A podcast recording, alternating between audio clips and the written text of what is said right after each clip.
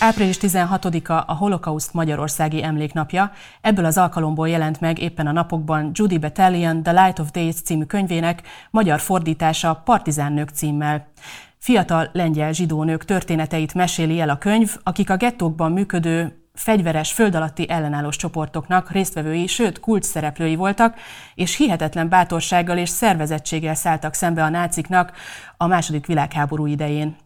Erről a könyvről, ezeknek a partizánnőknek a jelentőségéről fogok beszélgetni vendégemmel, dr. Vonnák Diánával, a könyv szerkesztőjével. Ez itt a Markoló, én Balogh Zsófi vagyok. A csatornára fel tudtok iratkozni Facebookon és Youtube-on, illetve Spotify-on is, Patreonon pedig hozzá tudtok járulni a csatorna működéséhez. Már is kezdünk, és köszöntöm is az adásban dr. Vonnák Diánát. Szia! Szia! Üdvözlöm a nézőket is! Szervusz, te vagy a parkiadó szerkesztője, kulturális antropológus is, a University College London óraadója, és antropológusként poszt-szovjet városok emlékezett politikájával foglalkozol. És kezdjük onnan szerintem, mert önmagában az is nagyon érdekes, hogy ennek a könyvnek miatta az ötletet a szerző számára. Judy Battalion egy Montrealban élő, illetve bocsánat, Montrealban született, Londonban élő kutató és író, ez a második könyve, és ő maga is holokauszt túlélők leszármazottja. És 1946-ban íródott egy könyv, amit Judy megtalált, és itt átadom a szót neked, hogy folytasd a történetet, hogy mi áll a könyv megírása mögött. Nagyon izgalmas szerintem is a történet. A szerzőről azt érdemes szerintem még tudni, hogy alapvetően művészettörténész és női kollaborációval foglalkozott éppen abban az életszakaszában, amikor Londonban élt, ott csinálta a doktoriát a Carto Institute nevű művészeti egyetemen, és erős női példákat akart igazából találni, tehát olyan, olyan zsidó nőket vagy női közösségeket, amelyekkel egy kicsit segíteni tudott a saját identitás krízisének az enyhítésében. Tehát az nagyon sokat írt róla, hogy ebben a a kora 30-as éveiben Nagy-Britanniába költözve, korábban ő a Harvardon volt, tehát amikor átköltözött Nagy-Britanniába, akkor nagyon nehéznek érezte azt, hogy a, a, a, az itteni politikai közegben igazából tematizálni tudja a saját zsidóságát, és nagyon nyomasztani kezdte az a minta, ami, amit a saját családjában kapott, mert úgy érezte, hogy nagyon erősen egy, egy ilyen passzív menekülés alapú nagyon sokszor feszült vagy félelemmel teli, mint a, az, ami, amivel ő felnőtt, és visszaemlékezett a saját általános iskolai zsidó általános iskolába járt, és az ottani oktatásban a megemlített Szenes Hanna nevére, aki az egyetlen erős, tulajdonképpen egy ilyen Izraelben egy nagyon fontos mártír történet az övé, és, és ebbe a történetbe kapaszkodva elkezdett keresni a British Library-ben, és itt találta meg ezt a könyvet is, amit említesz, ez a Nők a gettóban című jiddis nyelvű könyv, ami, amit amerikai zsidók számára írtak, és akkor a háború után közvetlenül egy darabig elég, elég nagyot ment, viszont utána teljesen eltűnt. És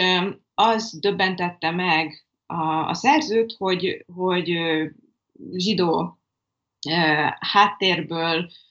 kifejezetten holokauszt túlélők leszármazottjaként végig zsidó oktatásban részesülve sem hallott soha ezeknek a nőknek a történetéről. Olyan nők, több mint azt hiszem, azt hiszem hogy kb. 100-150 nőnek a történetét gyűjtötte ez a könyv össze, akik aktív fegyveres ellenállást folytattak a háború alatt, és a, a, a, tulajdonképpen az, az indította el ezt a több mint tíz éves kutató munkát Judy Battalion számára, hogy, hogy úgy érezte, hogy ez, ez teljesen elképesztő, hogy kollektívet tulajdonképpen elfelejtettük ezt a szemszöget, és konkrétan ezeket az embereket is. Tehát egyszerre van egy, egy az egyéni történeteknek egy ilyen átmentése, én azt gondolom, az ő projektjében, illetve egy olyan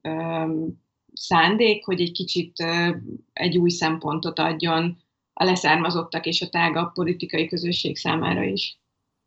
Igen, és megemlíti ő is azt, hogy általában a holokauszt túlélőkről egy ilyen, nem is tudom, passzív, sodródó szerepben lévő emberekre emlékezünk, és Judy is nagyon meglepődik azon, hogy mennyire nem így volt például ezeknek a nőknek az esetében, akik ilyen 16-20 éves lányok voltak gyakorlatilag, és hihetetlen veszélyes akciókat hajtottak egyébként végre. És fel is olvasnék egy idézetet Judinak az egyik könyvbemutatóján elhangzott beszédéből. Ezek a gettó lányok őröket fizettek le, revolvereket rejtettek plüsmacikba, föld alatti bunkerrendszereket segítettek kiépíteni, flörtöltek a nácikkal, lekenyerezték őket borral, viszkivel, süteménnyel, aztán meggyilkolták őket. Kémakciókat hajtottak végre, hírszerzők és hírterjesztők voltak, gondozták a betegeket és gyerekeket, molotov koktélokat és bombákat robbantottak a német vasutakon. Hálózatokat hoztak létre zsidó könyvek csempészésére és föld alatti könyvtárat működtettek, és ez még csak egy ízelítő abból, hogy egyébként milyen sokféle, milyen szervezett hálózatok voltak ezek a gettokban és a gettókon kívül is, és, és hogy ezek a lányok ugyan futárnak nevezik őket, de a futárságuk az egyáltalán nem annyiban merült ki, hogy mondjuk csomagokat vagy papírokat vittek innen vagy ide vagy oda, hanem tényleg hihetetlen bátorsággal és ravassággal jártak túl igazából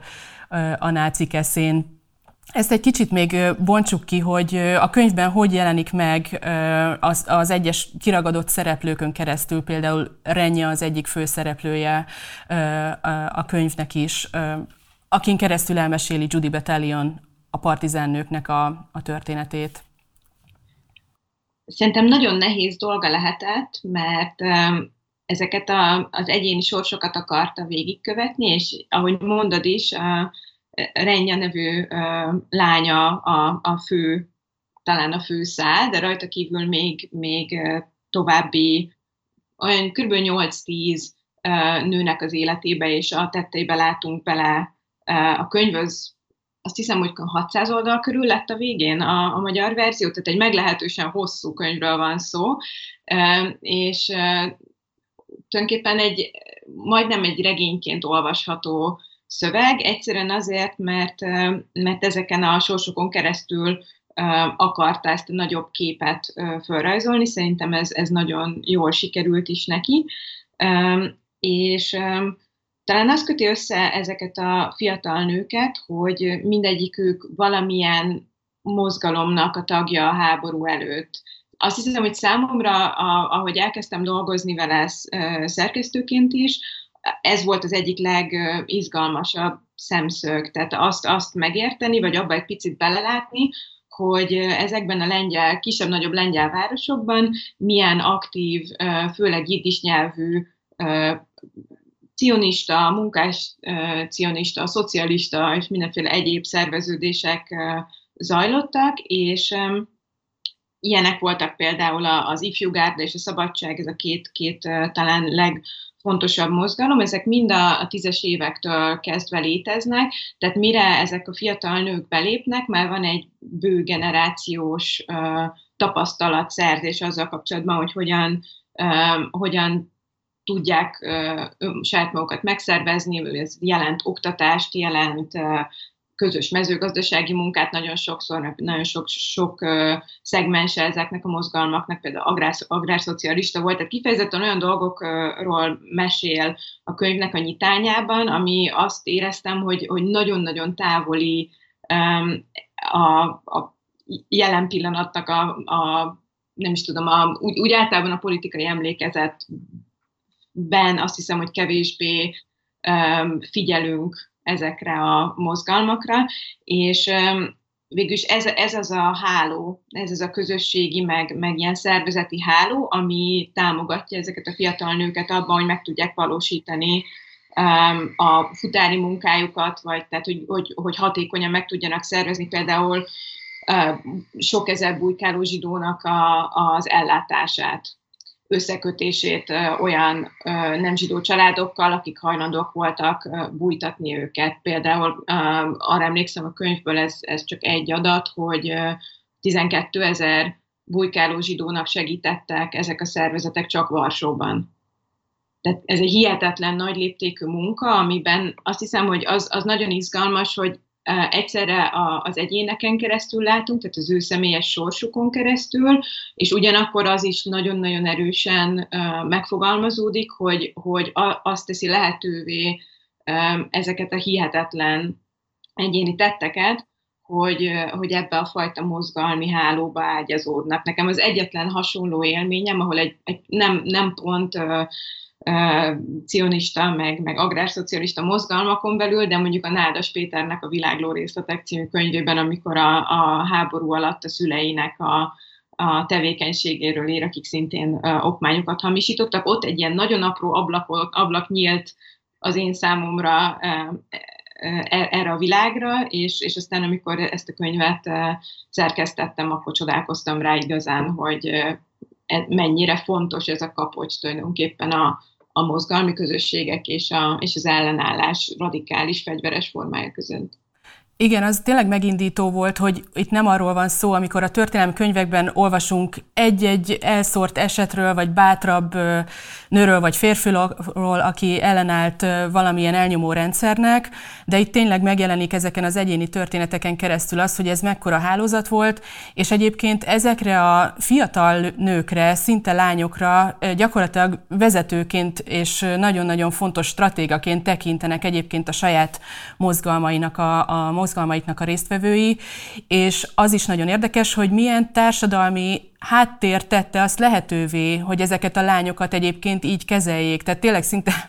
elég szomorú, de mai fejjel el, egészen elképzelhetetlen, hogy ilyen korú lányokat ekkora tisztelet övezze egyébként. És a lengyel társadalom akkori berendezkedése és különböző faktorok gazdaságilag, társadalmilag, politikailag hozzájárultak ahhoz, hogy ezek a lányok egy, ennyire egyenrangúként legyenek kezelve. Erről mit tudsz mondani így a könyvvel kapcsolatban? Mi az, mi az amire rávetít ez a, ez a könyv ilyen szemmel? Azt hiszem, hogy a, a, van, egy, van egy nagyon fontos paradoxon ebben az egész helyzetben, és az és az, az hogy azért tudtak ezek a lányok, fiatal nők ennyire jól működni például kémként, vagy ennyire hatékonyan be tudtak öltözni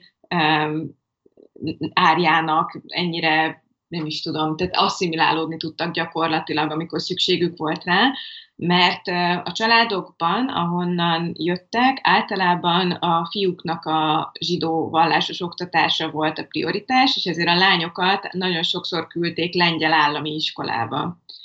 Nem volt pénz ugye minden gyereknek a, a idézőjelben rendes tanítatására, és mivel ezek lengyel nyelvű iskolák voltak, a jesivákkal szemben, amik leggyakrabban jiddis nyelvek voltak, ezeknek a lányok nem volt például akcentusa.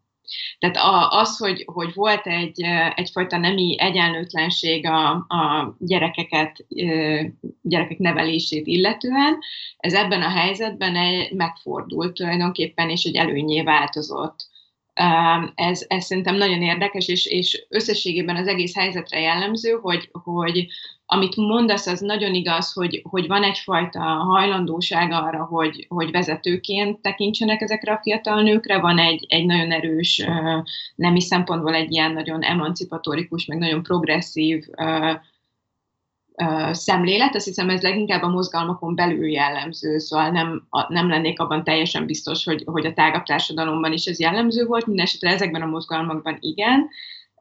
de majdnem minden szempontból pont a nőknek a, a, a periférikusabb helyzete volt az, tehát az, hogy, hogy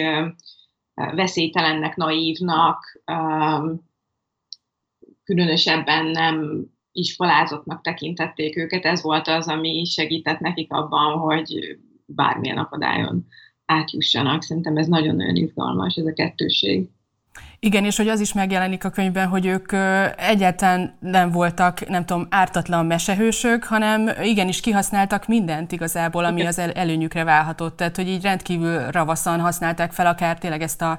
a, a női ártatlanságot, vagy vélt ártatlanságot, amit, amit róluk gondoltak. És Judy arról is beszél a, a könyv elején, hogy ez is egyébként mennyire formálja, vagy átformálja az emlékezetünket arról, vagy így a kollektív emlékezetet arról, hogy milyenek a túlélők, vagy milyenek az ellenállásnak a tagjai, hogy hajlamosak vagyunk így, nem tudom, becsomagolni őket egy ilyen szép, nem tudom, csomagolásba, és itt megjelenik az, hogy ezek a lányok, meg ezek a mozgalmak kegyetlenek is voltak, és, és mindenféle tulajdonsággal rendelkeztek, úgyhogy ez is nagyon-nagyon érdekes ebben. És az, hogy mi hogyan emlékszünk vissza arra, hogy milyenek a holokauszt túlélői, vagy milyenek a holokauszt történetek, azt is szerintem így erősen formálni fogja majd ez a könyv. És felmerül a kérdés egyébként, hogy vajon nálunk voltak-e ilyen nők, voltak-e ilyen mozgalmak, nem tudom, hogy mennyire tudunk arról, hogy ezek a hálózatok, amik egyébként egész Kelet-Európában működtek, nálunk mennyire valósulhatott ez meg, vagy, vagy nem? Én um, annyi, annyi kitétellel, hogy nem vagyok történész, úgyhogy nem biztos, hogy nagyon alaposan átlátom ezt az egész um, helyzetet, de, de annyit szerintem mindenképpen el lehet mondani, hogy nagyon, nagyon más, hogy működött uh, a két országban a gettósítás, nagyon, nagyon más dinamikája volt tulajdonképpen az eseményeknek. Tehát a magyar zsidók számára szerintem sokkal tovább nyitva volt annak, a, annak az esélye, hogy, hogy úgy érezzék, hogy megúszhatják. Tehát nem, a, például ugye a könyv úgy indul, hogy 39 őszén bevonulnak a német csapatok, ezek kelet-lengyel terület, ahol, ahol indítunk, és, és onnantól kezdve igazából nem nagyon sok illúziója lehet a helyi zsidóságnak, tehát van egy azonnali gettósítás, majdnem azonnal elindul a, a, a deportálás. Ezzel szemben a, a, a magyar zsidóknak a helyzete az tovább volt viszonylag védett, és, és azt hiszem, hogy ez, ez részben összefügg azzal, hogy miért nem alakult ki olyan léptékű fegyveres szerveződés, mint, mint Lengyelországban. Tehát ez, ez végülis a lengyel föld alatti ellenállás is egy teljesen másfajta történet, mint, mint amit a magyar történelmről tudunk. De az, azt szerintem fontos azért hozzátenni, hogy nem arról van szó, hogy nem volt például Magyarországon fegyveres ellenállás, pont az elmúlt hónapokban volt a, a Mércén is egy cikk sorozata a Népszínház utcai mini kis Varsónak nevezett eseménysorozatról. Egyszerűen arról van szó, hogy, hogy nem, nem olyan léptékben volt, volt ez jelen, mint Lengyelországban. Ugyanakkor az, az is érdekes, hogy Európa szerte kb. 90 gettóban volt fegyveres felkelés. És ugye ezek, tehát ez, ez nem egyedi incidens, hanem, hanem ezek már szervezett uh, ellenállás tulajdonképpen hosszabb és, és nagyobb léptékű mozzanatai. És az vajon miért lehet, hogy a nőkről nagyon kevés szó esik, úgy általában a holokausztot feldolgozó irodalmakban, filmekben, és az 1946-os Nők a gettóban című könyvnek a szerzői és Judy elmondása szerint abban reménykednek, hogy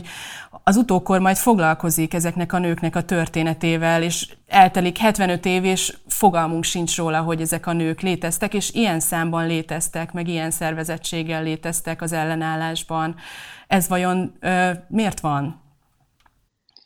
Um, azt hiszem, hogy a, a, a holokauszt kapcsán nagyon, nagyon sokáig a, a, a gender szempont nem, nem is az, hogy nem merült fel, de nem volt központi. Valószínűleg azért, mert olyan abszolút narratívákban beszélünk róla, tehát egy ilyen végső uh,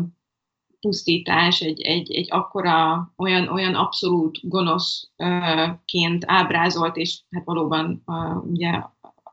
iszonyatos eseményekről van szó, hogy, hogy az összes kitétel, tehát az összes kategória azon az áldozatiságon belül, az, mint hogyha megbontaná ezt, ezt az ilyen nagyon hatalmas, egységes narratívát. Tehát én azt gondolom, hogy részben ez lehetett talán a, a, az oka, tehát nehéz úgy beszélni valamilyen fajta áldozatról, hogy az nem kerül viszonyba a többi áldozattal, tehát azt mondani, hogy, hogy a női tapasztalat ez valamilyen szempontból más, valamilyen szempontból esetleg súlyosabb, az könnyen indít be egyfajta nagyon ízléstelen versenyt azzal kapcsolatban, hogy ki, kinek milyen élmény volt ez, a, ez az egész, hogy a, a, akik a, a táborokon belül voltak, akik a gettón belül voltak, akik bujkáltak az ő tapasztalataikat, ne hasonlítsuk össze a, a szónak a rossz értelmében, tehát nem méricskéljük ezeket. Én azt gondolom, hogy, hogy egy ilyenfajta szemszög biztos, hogy, hogy szerepet kapott abban, hogy nem, nem volt különösebben markáns nagyon sokáig ez a, a, a gender szempont, és ezen kívül talán, talán arról is érdemes szót ejteni, hogy nagyon sokszor nem hittek ezeknek a nőknek, ezt, ezt Judy is írja a könyv végén, hogy amikor elkezdték megjelentetni a memoárjaikat, akkor nagyon, gyak, nagyon gyakran hitetlenkedéssel szembesültek, nagyon sokszor megkérdőjelezték, hogy ténylegesen képesek voltak-e ezekre a tettekre, vagy csak kitalálták esetleg, nem is tudom én, hisztérikusak, vagy, vagy bármi, bármilyen módon megkérdőjelezhető a, az ő mentális állapotuk. Tehát ugyanazok az előítéletek, amik segítettek ezeknek a nőknek abban, hogy ilyen hatékonyan ellenálljanak, szerintem aztán el is törölték az ő történeteiket. Tehát ha azt gondoljuk a nőkről, hogy nem képesek fegyvereket csempészni plüsmacikban, és nem képesek arcon lőni a náci tiszteket, úgy általában, és, és pont ezért tehetik meg, akkor, akkor könnyen ugyanez a motor beindul akkor is, amikor arról van szó, hogy elhisszük el, amit mondanak. És magát az ellenállás fogalmát is egyébként kibontja Judy a szerző az elején, hogy az ellenállás szót is egyébként többféleképpen értelmezzük, hogy mit tartozik az ellenállás fogalmába. Erről szerintem érdemes lenne még egy pár szót mondani, pont azért, mert hogy a könyv mennyiféle ellenállási formáról beszél így a lányok történetein keresztül, hogy mit tudom én, azt mondjuk, hogy csempészet, vagy irathamisítás, vagy futárkodás, de tulajdonképpen mit takarnak ezek? Milyen, milyen sokrétű ez az ellenállás, vagy milyen sokrétű lehet? Szerintem ez is egy, egy picit kapcsolódik ahhoz, amit az előbb mondtam, hogy az ellenállásnak, tehát az aktív fegyveres ellenállásnak a, a, a marginalizálása az részben azzal is összefügg, hogy ez is egyfajta versenyt tud teremteni egyfajta ö, olyan narratívába tud ágyazódni, hogy mindenki más, aki nem, ö, akinek nem volt lehetősége, vagy aki nem választotta ezeket a stratégiákat, az valamilyen módon ö, számon kérhető, vagy kevésbé ö, fontos esemény az, hogy túlélte, ha túlélte a holokausztot. Tehát van egyfajta ilyen aspektus annak is, hogy a fegyveres ellenállásról miért esett olyan kevés szó. Azt mondja szerintem teljesen jogosan Battalion, hogy gyakorlatilag a, az életben maradás, tehát az a fajta egyik napról a másikra történő nem is tudom, saját magunknak a, a, a gondozása, a, a, a pszichés ellenállás formája már eleve a gyerekekről való gondoskodás, ez itt például ezek a nők is nem csak fegyveres ellenállás ban jeleskedtek, hanem, hanem például árvákat gondoztak, illetve gyerekeket helyeztek el családoknál, tehát ezek a fajta tettek is abszolút szerintem tekinthetőek és tekintendőek ellenállásnak. Nagyon sokszor azt gondolom, hogy, hogy igazából lehetetlen, majdnem lehetetlen olyan viselkedés módot találni, ami, ami nem ellenállás, hiszen egyszerűen arról van szó, hogy, hogy egy sok milliós közösség valamilyen módon megpróbál aktívan, passzívan, akárhogyan, de szembe helyezkedni azzal, hogy a pusztítására törnek. Van-e esetleg, nem tudom, kedvenc karaktered vagy történeted a könyvből? Nagyon sok van szerintem, ami, ami mondjuk kiemelhető, de neked személy szerint én arra vagyok kíváncsi, hogy van-e bármilyen kedvenc részed? Nagyon, nagyon fontosnak éreztem, és nagyon szerettem a, a könyv végén, amikor amikor Judy arról beszél, hogy megpróbálja a leszármazottakat felkutatni, megpróbál beszélni velük, és egy kicsit mereng a saját családján, és én azt éreztem, hogy itt van a könyvnek az egyik kulcsa, mégpedig abban, hogy, hogy miért Renya lesz a, a, a főszereplője. Renyáról azt kell tudni, hogy ő egy, egy alapvetően egy középosztálybeli nem vallásos háttérből jön, elveszítette az egész, majdnem az egész családját a, a holokauszt során, meg, megkínozták, elkapták, elmenekült, tehát egészen, egészen ilyen nem is tudom, hollywoodi történetbe illő sorsa van, tehát egy tökéletesen alkalmas főszereplője ebből a szempontból is a könyvnek. Viszont ami, ami számomra nagyon izgalmas volt, az az, hogy azt mondja, azt mondja Judy Battalion, hogy az ő családjában tulajdonképpen azonnal, amint tudtak, menekültek, a nagy, nagymamája bujkált, tehát az egész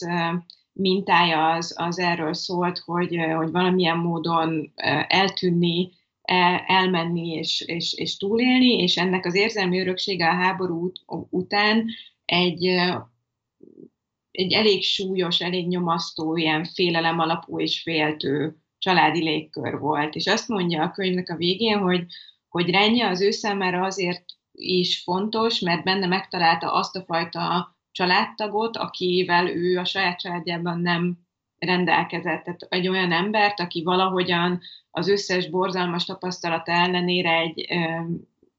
egy életszerető ember tudott maradni a háború után, és, és egy, egy teljesen más, tehát önképpen dacolva a saját korábbi tapasztalataival egy másfajta üzenetet tudott a saját gyerekeinek és unokáinak átadni, mint, mint amit az ő szülei tudtak, tudtak számára. A másik könyve egyébként egy memoár, ami a anya-lánya viszonyról szól, úgyis, mint, mint anya, és úgyis, mint a, a lánya a, a, ugye a holokauszt túlélő édesanyjának, és ebben nagyon sokat ír a, arról, hogy milyen kóros gyűjtögető szenvedélye van például az anyjának, és az egész gyerekkorát úgy élte le, hogy hihetetlen mennyiségű összehajtott fél zsebkendő, 200 darab Barbie baba és egyéb ilyen használhatatlan apróságokkal volt tele a lakás, és emiatt nem is volt képes vendégeket fogadni. Például, nagyon-nagyon szégyelte ezt, és ugye ez teljesen világos, hogy, hogy hogy egy, egy öröksége az ő nagyon borzasztó tapasztalatának, ami, ami éhezésről szólt, nélkülözésről szólt, és ez a fajta kapaszkodás a, arról a félelemről beszél, hogy, hogy bármikor elvesztheti a, a mindenét tulajdonképpen. És, és én nekem az a, ez, ez az apró ablak, ami a saját családjára nyílik ezeken a történeteken keresztül, um, és ahogyan aztán ez, um, ez párbeszédbe kerül ezeknek a fegyveres ellenálló nőknek és lányoknak a saját történeteivel, és azzal a, az örökséggel, amit esetleg ők a saját gyerekeiknek tudtak adni, um, hogy ez mennyire egy ilyen személyes szinten is gyógyító folyamat volt az ő számára. Én azt gondolom, hogy nekem ez volt talán az egyik leg, legszebb és leg, legfontosabb aspektusa a könyvnek. Igen, tényleg nagyon-nagyon emberi az, ahogy mesél erről, és nagyon lehet kapcsolódni ezekről, ezekhez a szereplőkhöz, pedig tényleg olyan, mintha egy ilyen hollywoodi krimit olvasnánk, és tényleg megdöbbentő, hogy ezek a történetek igazak. És Sajnos lejárt most az időnk, de nagyon szépen köszönöm neked a beszélgetést. Dr. Vonnák Diánát hallottátok, és a Partizánnők című könyv Judy Battaliontól már elérhető a könyvesboltokban. Ez volt a Markoló, én Balogh Zsófi voltam. Iratkozzatok fel a csatornára mindenképpen, ezt megtehetitek Facebookon, Youtube-on vagy Spotify-on, és Patreonon pedig segíthettek adományokkal a csatorna, segíthetitek adományokkal a csatorna működését. Köszönöm a figyelmet, sziasztok!